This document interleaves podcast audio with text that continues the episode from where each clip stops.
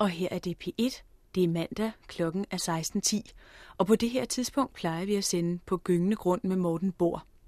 Men den udsendelse går ud, og vi er i dag pladsen for et prisbelønnet program fra Danmarks Journalisthøjskole. Det er Arne Simonsen og Anders Martens Lumholdt, der har tegnet et portræt af den standende kulturkrig mellem danskere og cigøjnere i Helsingør.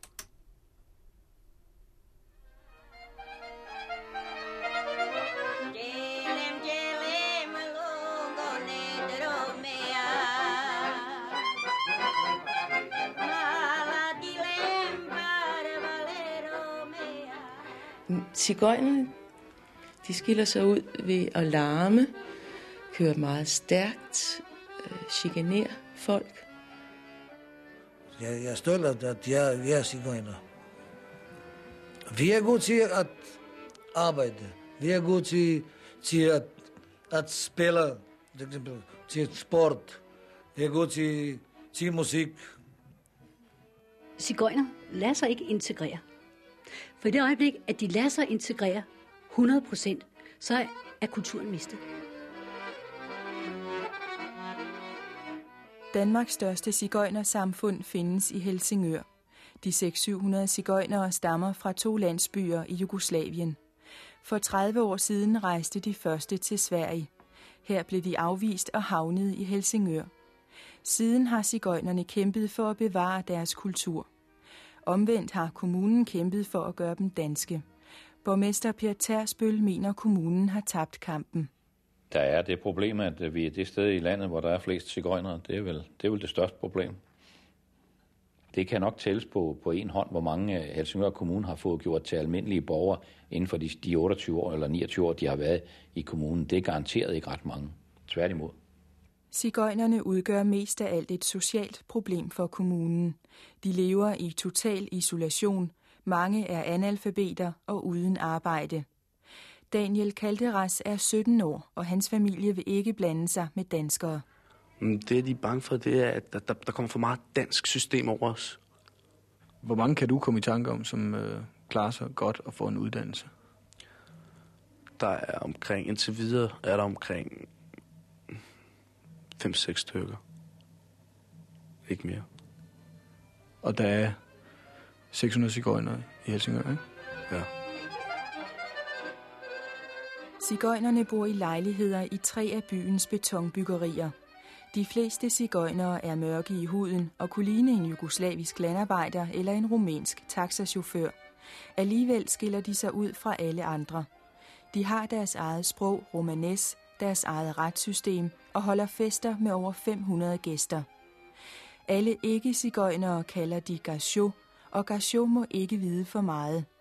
Derfor kalder de sig ofte romier og jugoslavere.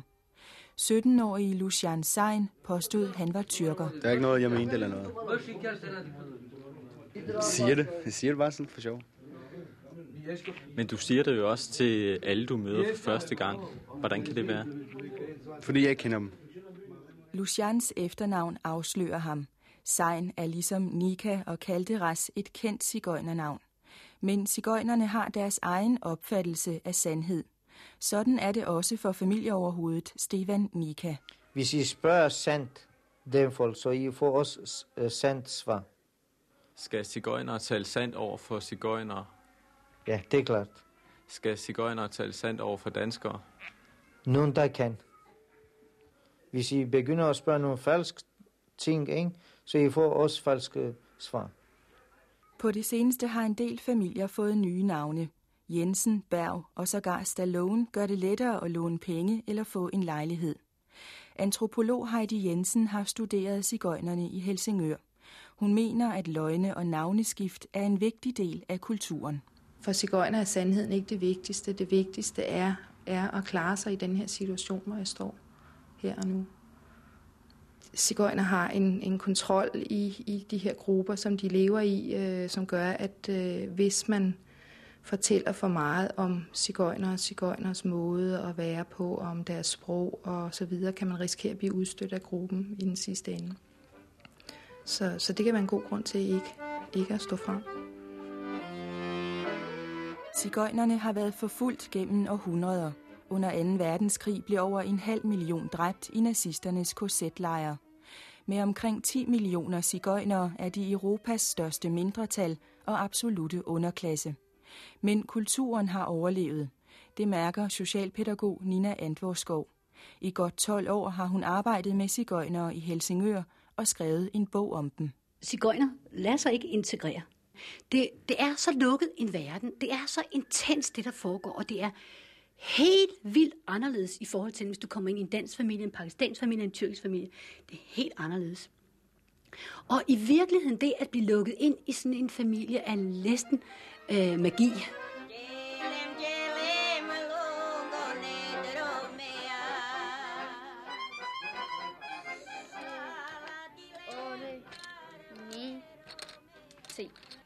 Massimo Perica, mia vonda Jugoslavia. Massimo Dani, mia vonda Ni cigøjnerbørn spiller ludo i et klasseværelse.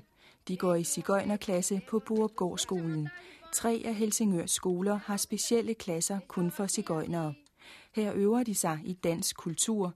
De leger dåseskjul, børster tænder, kører i bus og går på posthuset.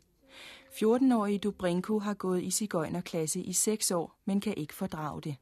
Det er, det er dårligt. Meget dårligt. Men jeg lærer slet, slet ikke noget af det. De råber i timerne, og de snakker alt muligt frække ting. Så det, det er ikke så godt at gå i din klasse. Byens 120 cigøjnerbørn klarer sig elendigt i skolen. Hver fjerde bliver stemplet som uunderviselig og havner i cigøjnerklasser. Mange forlader skolen i 7. klasse, og næsten ingen får folkeskolens afgangsprøve. Inspektør Marianne Krolykke fra Gurevej skolen mener, cigøjnerne adskiller sig markant fra alle andre elever. Det handler om, at eleverne har haft meget svært ved at passe skolen, komme til tiden, haft utrolig meget fravær, meget en sygdom. Det har været svært at nå forældrene, og der har været et til synligheden meget lille ønske fra forældres side om, at børnene skal have en bolig lærdom. Hvad er et stort fravær? Det er noget med øh, at 200 skoledage og være væk over 100 dage på et år. I 30 år har Helsingør Kommune kæmpet for at få cigøjnerne i skole. Jarl Gerner er inspektør på Borupgårdsskolen, og han bruger alle midler for at lokke cigøjnerne i skole. Vi tilbyder to ting primært. Den ene er, at vores socialpædagog om morgenen, når klokken er syv, ringer til eleverne, vækker dem og siger til dem, at nu er det jo mandag, og klokken er syv, og klokken 8, der skal du være henne i skolen. Og når de så er parat derhjemme er stået op, så kommer der en taxa og henter dem og kører dem til skolen. Og klokken 8, når de er så inde i skolen, så starter de dagen med at drikke en kop te og spise et stykke franskbrød eller to. I henter dem med taxa. Synes du, det er rimeligt? Jeg ved, at det støder mange. Omvendt så tror jeg, at den ressource, altså at det er en udgift, som, som vi giver for at, at få en taxa til at køre afsted, at den er lille, set i forhold til, at vi eventuelt kan forhindre de elever senere hen i livet i at blive, skulle vi kalde det, kriminelle. Måske kan vi forhindre dem i at blive arbejdsløse, fordi vi ligesom lægger et sæt danske normer ned over dem. Men resultaterne er dårlige. Der findes ikke én cigøjner med blot en mellemlang uddannelse, heller ikke blandt anden eller tredje generation. Og kun en enkelt har fået studentereksamen. Alligevel fastholder chefen for skoleforvaltningen Finn Øland, at cigøjnerklasser er den bedste løsning. Man kan jo sige, at det er et paradoks, at vi for at integrere børn må øh, sætte dem i specielle klasser. Men det er forløbig det bedste initiativ, eller det bedste øh, middel, øh, vi har haft, øh, og det er det, vi har haft størst succes med, selvom øh, graden af succesen den er ikke særlig stor. Cigøjnerne er utilfredse med specialklasserne. Det strider mod deres trang til at sløre identiteten. 28-årige Lazar Stallone vil have sin søn ud af F-klassen, det officielle navn for cigøjnerklasser. Han mener, skolen har svigtet. De har ligesom ikke haft interesse for børnene, derfor er de røget i en F-klasse. Men du fortalte også, at de havde haft meget fravær i skolen, dine børn. Øh, ja, det havde de på et tidspunkt. Men hvorfor havde dine børn så meget fravær, at de blev nødt til at blive flyttet i cigøjnerklasser? Øh, fordi de rejste meget med mine forældre. De er meget sammen med mine forældre, altså. Når jeg ikke er hjemme om dagen, så, så går de sammen med dem og handler. Og de gør mere med dem, end de gør med os. De, de giver dem alt øh, sin vilje og sådan noget, så, så det er klart ikke, at de bliver øh, ja, på en eller anden måde tiltrukket af dem. Ikke? En del cigøjnerbørn sætter aldrig deres ben i folkeskolen. Det mærker Raimund Jørgensen, der er leder af Helsingør Ungdomsklub. I klubben kommer 15 cigøjnerdrenge, der aldrig går i skole. Og det vil sige, at de er meget svært ved at få et job. Selv øh, helt banale job, på, som avisbud eller bydreng eller noget. Det kan jo ikke nytte noget, at man ikke kan se på vejskiltene, hvad der står. Og det kan jo ikke nytte noget, at man har et, at man er begrænset af, at man faktisk kun lige kan stave til IP med lidt besvær, og det tager lidt tid. Så kan det jo ikke nytte noget, at man kan jo ikke engang have et avisjob. Drengene er mellem 12 og 15 år og går hverken i skole eller på arbejde. Dobrinko på 14 er en af dem. Jeg siger, jeg lavede ballade, jeg kom på slås med en. Så er jeg blevet smidt ud af skolen. Du blev smidt ud af skolen? Ja. Altså, hvad laver du nu så? Nu? Ikke noget. Jeg keder mig. Hvad er dine fremtidsplaner? Mekaniker. Til biler og til knaller.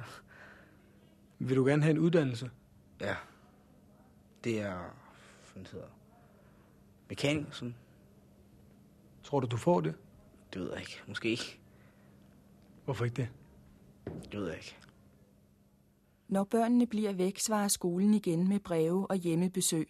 Senere bliver socialforvaltningen indblandet, men problemet bliver ikke løst, forklarer chefen for skoleforvaltningen, Finn Øland. Hvad, hvad synes de selv, at de skulle gøre? Altså, der er en eneste mulighed tilbage, og det er, at de tvangsfjerner børnene, sender dem hen et andet sted og tvinger dem til at gå i skole derfra. Og det vil slet ikke lykkes med, med øh, de stærke familiebånd, der er. Det vil sige, det pressionsmiddel, man har over for danske familier, der opfører sig på samme måde, det bruger man simpelthen ikke over for cigøjner. Øh, nej, det ser jo ikke sådan ud. Altså, det er, det er et spørgsmål om, hvad vi vil vinde ved det. Analfabetisme er en del af cigøjnerkulturen, forklarer antropolog Heidi Jensen. Hun siger, at cigøjnerne ikke vil lære at læse og skrive. Det er en måde at tage afstand fra det her omlæggende majoritetssamfund, og som også gør, at øh, når der kommer en eller anden skrivelse fra kommunen eller fra boligselskabet, jamen, så er det bare et stykke papir, man kan rive over.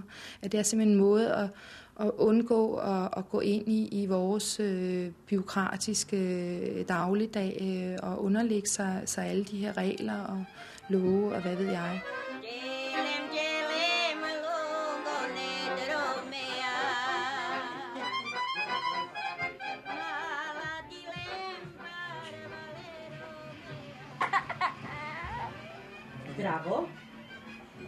Tu. Chodź tu.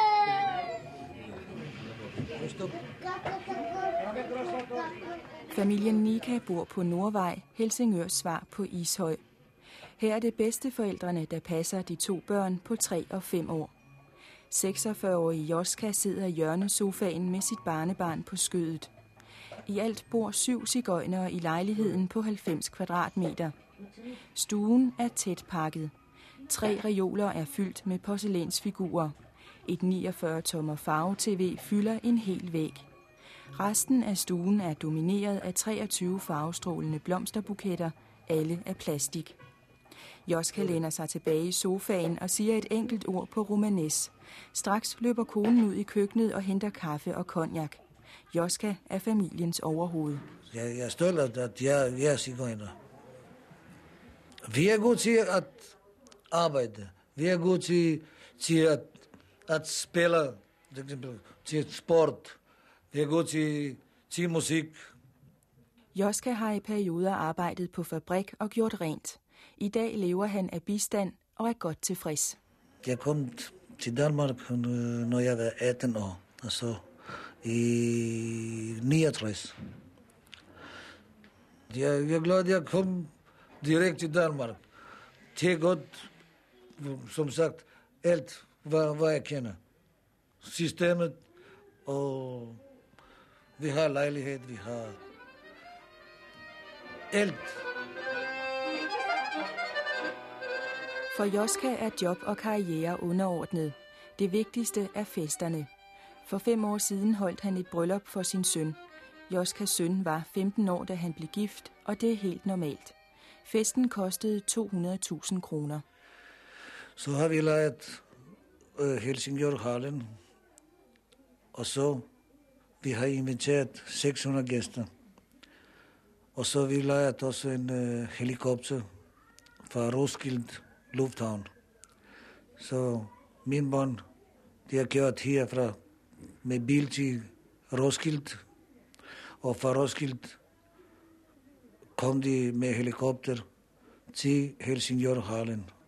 Alle gæster, der kom ud på de helikopter, gik tre gange rundt om Helsingør Hallen. Og alle gæster kom til, og de klapper og ser, det var meget fint. Sådan en øh, fest, de har aldrig set. Det var ikke nogen, der har levet sådan noget. Det har kostet omkring 200.000. Alle gæster spytter i kassen, gerne et par tusind kroner. Bagefter kan man på hjemmevideoen se meget fulde mænd danse på bordene og vifte med 1000 kronesedler. Når orkestret efter 48 timer er ved at sejne, stikker gæsterne pengesedler i musikernes lommer og violinbuer. Gruppepres sikrer, at cigøjnerne altid holder store fester. Hvis man ikke laver sådan en fest, man skal lave, eller man bliver generet, hvis man ikke laver sådan en stor fest. Hvordan generet? Hvordan man siger, at du, du er ikke noget her, for eksempel, mellem os, hvis du ikke laver sådan noget. Så man skal. Det er lige meget, om du har penge eller, eller ikke har.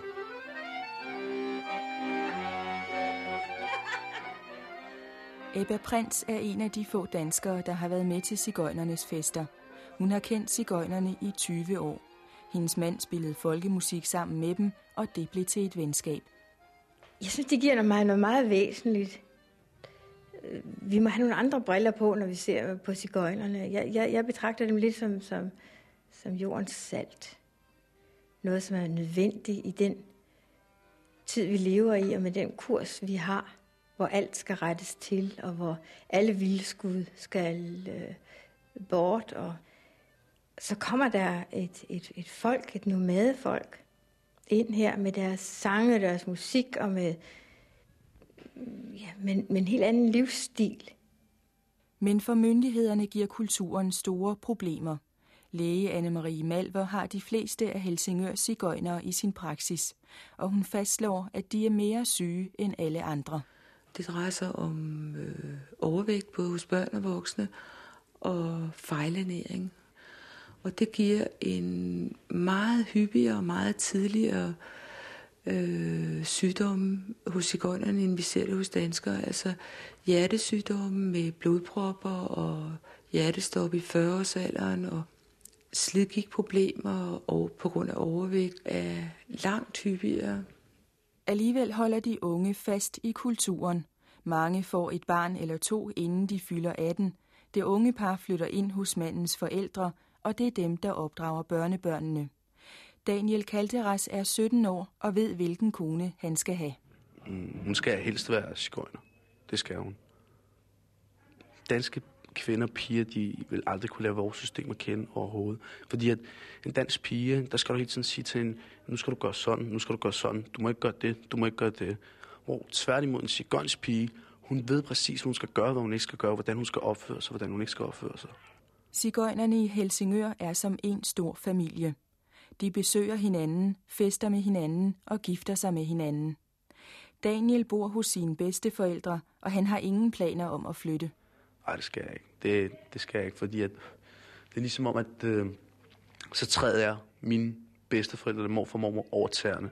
Og det synes jeg ikke, jeg kan tillade mig, fordi de har, jo, eller de har opdraget mig og været der til at altid være der. De har altid været der, når jeg har haft brug for dem, ikke? så jeg føler ikke, at jeg ligesom kan træde mig over tæerne på den måde.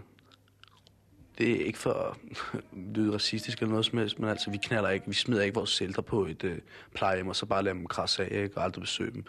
Vi beholder dem lige indtil den dag kommer, hvor de skal sige farvel. Ikke? Altså, sådan vil det altid være. Næsten ingen cigøjnere bryder med familiemønstret. En undtagelse er Vojgitsa Dumitrasco, der nu hedder Gita Petersen. De kalder mig for Jungali, altså den grimme. Hun kom på børnehjem som 15-årig og brød med en kultur, hvor mænd bestemmer alt. Jeg kan ikke leve med, at der er andre, der siger til mig, jamen du skal gøre sådan og sådan, og du skal tage den og den beslutning. Siden blev Gita Petersen uddannet i BR-legetøj og bor i dag alene. Hun mener, at de andre fordømmer hende og ser hende som lidt af en luder. Jamen, de tænker, altså det gør de alle sammen. Når en pige har ben i næsen, uanset om hun er dansk eller hvad pokker hun er, så tror de alle sammen, jamen det må være, fordi hun har den trekant mellem benet krop sagt. Så på den måde kan hun opnå mange ting. Sigøjnernes traditioner og familiebånd er normalt lukket land for danskere. Ebba Prins er en af de få, der er blevet accepteret af sigøjnerne. Da hendes mand døde, kom vennerne i en lang kortege af biler. De græd, og de spiste, og de dansede og sang. Og snakkede, og i dagvis faktisk. Og fik hul på vores stille sorg, som jo er noget, vi er kendt for her under de her himmelstrøg. Man tager sig sammen, og man klarer ærterne. Og... Men Tigøjnerne råber og græder, og de fik taget hul på det, så vi fik grædt nogle dage. Og det var på en måde meget, øh, meget befriende.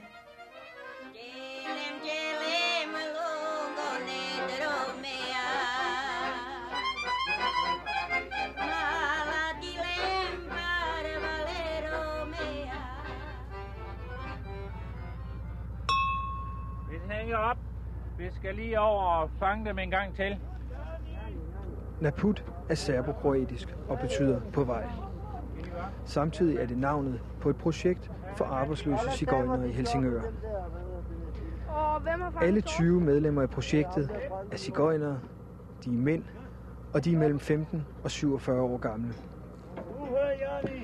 I dag er de taget ud for at fiske på den gamle losbåd Tejsten står 11 cigøjnermænd lige nu med deres fiskestænger og holder koncentreret øje med, om der kommer sild eller måske torsk på krogen.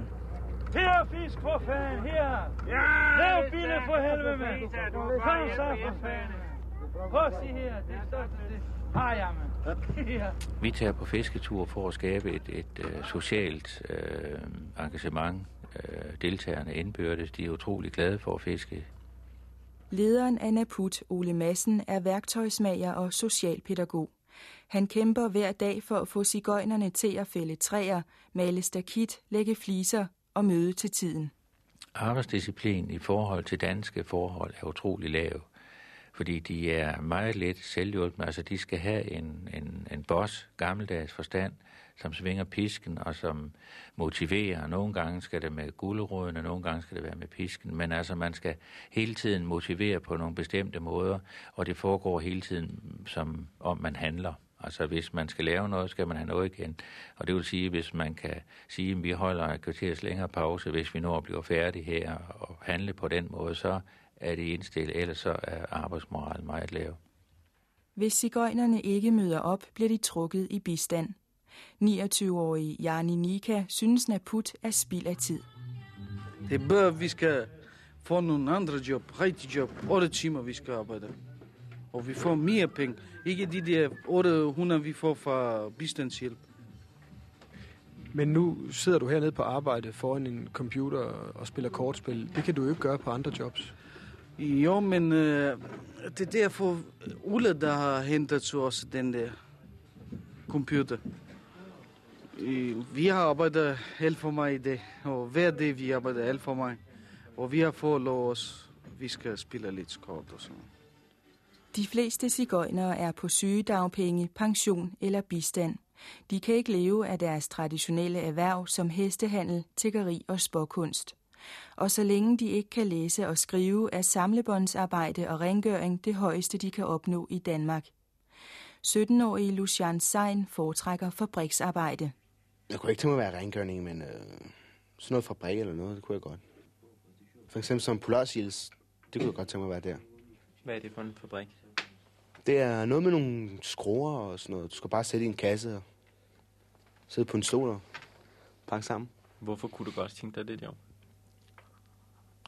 Det, jeg, har, jeg har en af mine venner, der arbejder der. Han siger det meget godt. Hvorfor er det godt?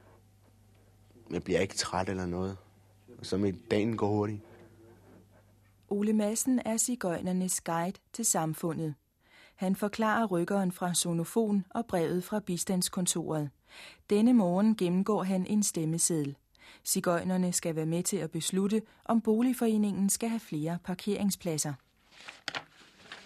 Men jeg synes, du skal svare under alle omstændigheder, om du ønsker nogle flere parkeringspladser derude, eller du ikke ønsker flere Nej. parkeringspladser. Nej. Du ønsker ikke flere. Nej. Skal du prøve at se her? Der står, jeg ønsker flere parkeringspladser, eller jeg ønsker ikke flere parkeringspladser. Så Nej. sætter man kryds der, hvor... Nej, Jo, men du, er du skal sætte kryds i en af dem. Hvis du ikke ønsker flere parkeringspladser... Det, vi bor i et demokratisk land, hvor man tager den slags ting ud til uafstemning. Det vil sige, at man spørger folk ad, hvad de mener. Og det, jeg synes, der så er rimeligt, det er også, at vi svarer på, hvad folk de mener. Og det er en del af demokratiet. Ja, man kan ikke bare sige, at jeg er ligeglad, fordi så er vi derhen, hvor der er ingen... Du kan sige, at du ønsker nogle flere parkeringspladser, eller du kan sige, at jeg ønsker ikke flere parkeringspladser. Hvor du slå krydset hen? Du ønsker altså flere parkeringspladser. Så sætter du et kryds der.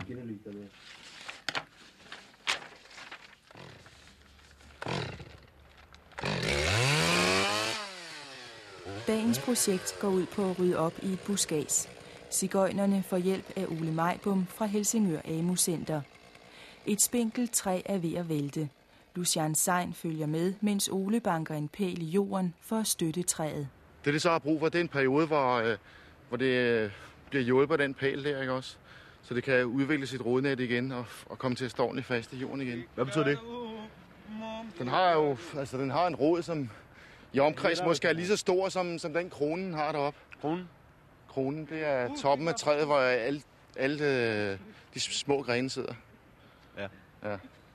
Nu forstår jeg. Nede i jorden, der står den fast med sin rod. Roden Rod? suger vand med næringsstoffer. Nå, stoffer alle op, de der tynde der. Ja. ja. Hvad hedder sådan nogle rød? En rod, ja.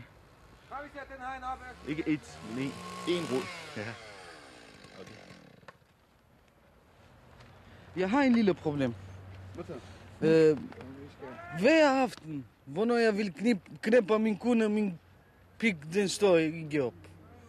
Kan du give mig nogle piller? De siger mig, at de, øh, de knæpper mig, eller nu knæpper de sagsbehandlerne eller i røven, eller nu knæpper de den og den, og så, og så videre. Det er en, en meget stor del af deres øh, udtryksform.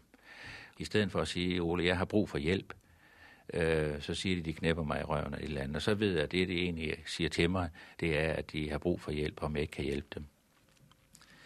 De er ikke opdraget til et civiliseret samfund, hvis man skal være lidt barsk at sige. De er ikke opdraget til at være med i et civiliseret samfund, som det vi er.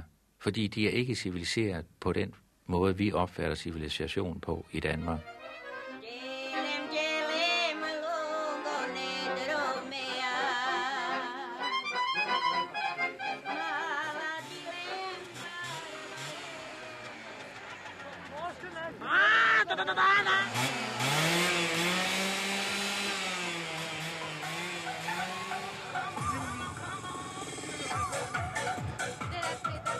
Indtil cigøjnerdrengene bliver gift, går meget af tiden med at hænge ud på gaden.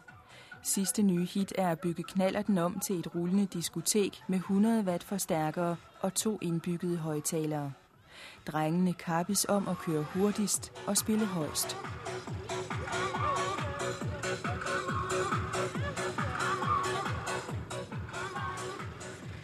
Cigøjnerne, de skiller sig ud ved at larme, kører meget stærkt, øh, chikanerer folk, bevidst øh, med deres høje musik og deres øh, larmende adfærd. Birgitte Schmidt er pædagogstuderende. I 23 år har hun boet i betonbyggeriet Boopgård. Hun har det fint med områdets indvandrere, undtagen cigøjnerne. Birgitte Schmidt har forgæves brokket sig over deres larm.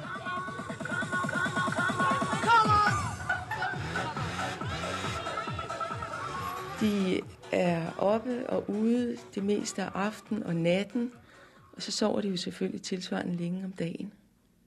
Og de, de råber og de skriger, altså de kan ikke tale. Altså de kan ikke gå over og besøge hinanden eksempelvis. De, de råber fra det ene bolig og til den anden bolig. Det er utrolig generende. Sigøjnerne er ikke kun på tværs, når det gælder naboerne. De er berygtede for svindel og tyveri. Sigøjnere køber ofte på afbetaling, havner i bundløs gæld og glemmer afdragene. Byens knallertforhandlere er flere gange blevet snydt og frygter sigøjnernavnet Nika. Det er et meget kendt navn i byen og i området. Det er, det er et uhyggeligt navn. Det, det er ikke en fodboldsvindel øh, inden for den der familie, mere eller mindre i hvert fald. Knallertforhandlerne tør ikke stå frem med navn, fordi de ikke vil have ballade med sigøjnerne. Men når sigøjnerne vil købe en knallert på afbetaling, lyder svaret. Altså, de kommer ind og er pæn, sød, flink, rar og virker ærlig og gør sig til jordens mest ærligste menneske. Og så udfylder de en, øh, en øh, låneansøgning, men øh, når de er gået og skal faxen, så sender den altså ikke. Og så når de ringer for at skal have resultater, så siger bare afslag, og så, ja, så lægger de jo bare røret igen. Så har jeg ligesom på en pæn måde afvist Sigøjnernes kriminalitet fremgår af en ikke offentliggjort rapport fra Socialforvaltningen i Helsingør Kommune. Rapporten er fra januar 97 og fastslår. Social bedrageri og ulovlige bilhandler er udbredt hos sigøjnerne. Sigøjnerne har ingen moralske skrubler med at udnytte og bedrage det danske samfund. Tyverier er et udbredt fænomen blandt de unge. Sigøjnernes statussymboler er som regel anskaffet med illegale midler.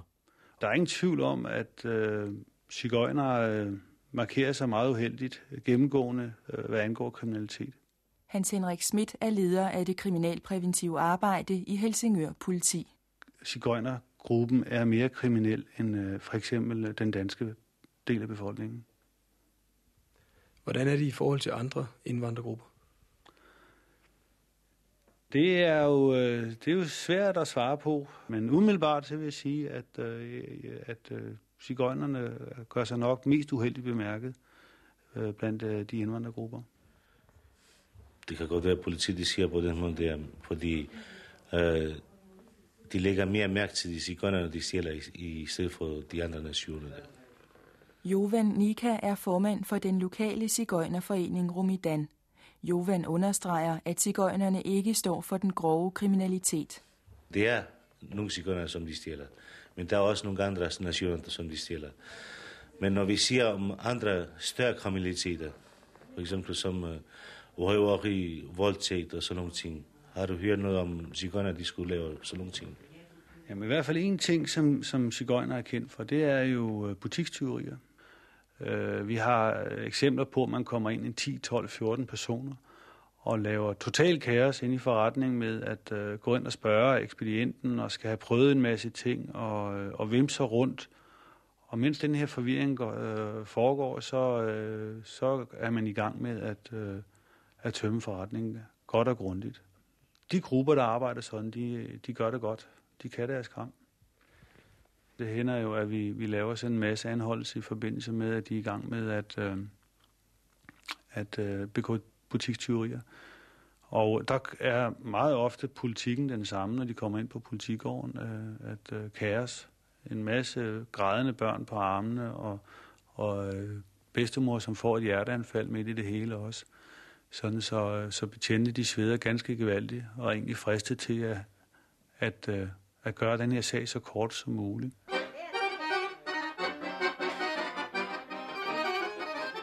Sigøjnerne har deres eget syn på rigtigt og forkert. De har deres interne retssystem, kaldet KRIS, men det gælder kun opgør mellem sigøjnere. Hvis en sigøjner stjæler eller er utro, samles 5-10 ældre mænd i en dagligstue til KRIS. Mændene kaldes krisanaya, altså dommere. Rundt om sidder tilskuerne, alle mænd. Krisanaya afhører vidner og fælder dommen. Hvis en cigøjner skylder penge, får han en afdragsordning eller en bøde. Begår han voldtægt, bliver han udstødt af gruppen. Jovanika er Krisanaja. Hvis en uh, cigøjner gør noget forkert, så han bliver lukket ud fra cigøjnerne, så han bliver ikke mere respekteret imellem cigøjnerne. Og det er nok altså imellem os. Og så vi ikke hilser på hinanden. Han er ikke velkommen mellem øh, vores fester og sådan noget. Hvis du var Christianaya, og du opdager, at der er en, der lyver, Ja. hvad gør du så? Hvad jeg gør? Hvis, hvis han bliver opdaget, at han, øh, han lyver, som jeg sagde til jer, han bliver ikke respekteret mellem os. Altså, han er ikke velkommen mellem os.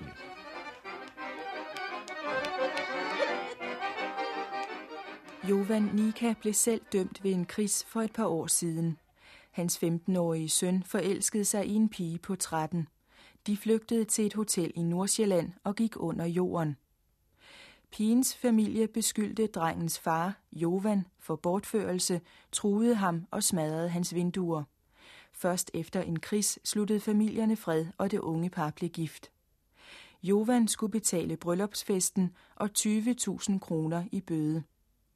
I kris findes ingen nedskrevne love, men Jovan er ikke i tvivl om ret og uret.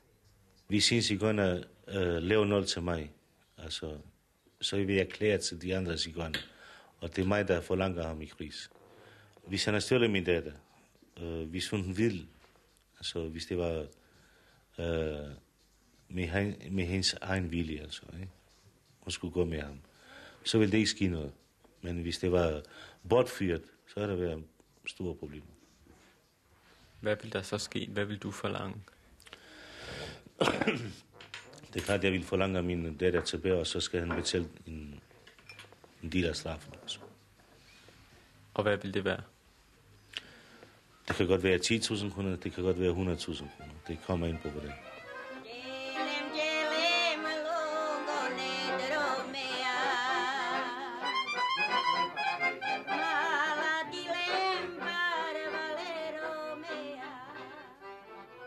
Byrådet har tidligere overvejet at placere cigøjnerne i barakker uden for byen, men det er politisk umuligt, mener borgmester Per Tersbøl.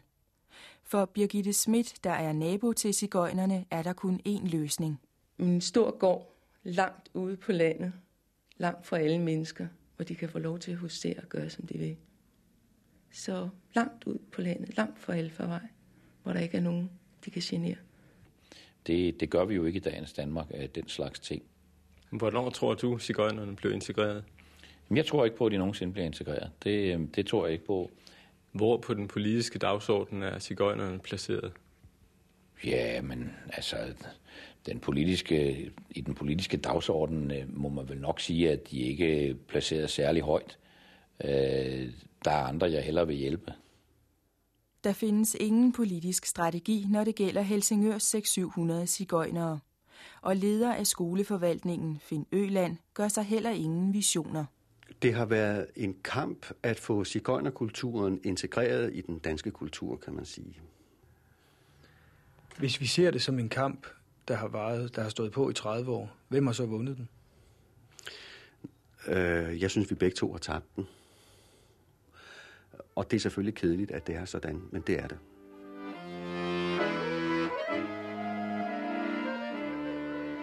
Ingen steder i Europa er cigøjnerne integreret. Overalt er de forhatte. Det er en besværlig kultur, også i Helsingør. Her har cigøjnerne hverken planer om at blive danske eller flytte på en bondegård. Stod det til familieoverhovedet Stefan Nika, der er en højt respekteret cigøjner, var denne historie aldrig fortalt. Hvis journalister fortæller dårligt om cigøjnere, vanker der tæsk. For hvis I laver nogen ondt med jeres udsendelse, eller hvad I laver, ikke? Det kan man godt også være sur på jer, I må godt også få tæsk for cigøjnerne. Ikke? For jeg tror, at jeres interesse ikke er, som I skulle snakke om nogle dårlige ting.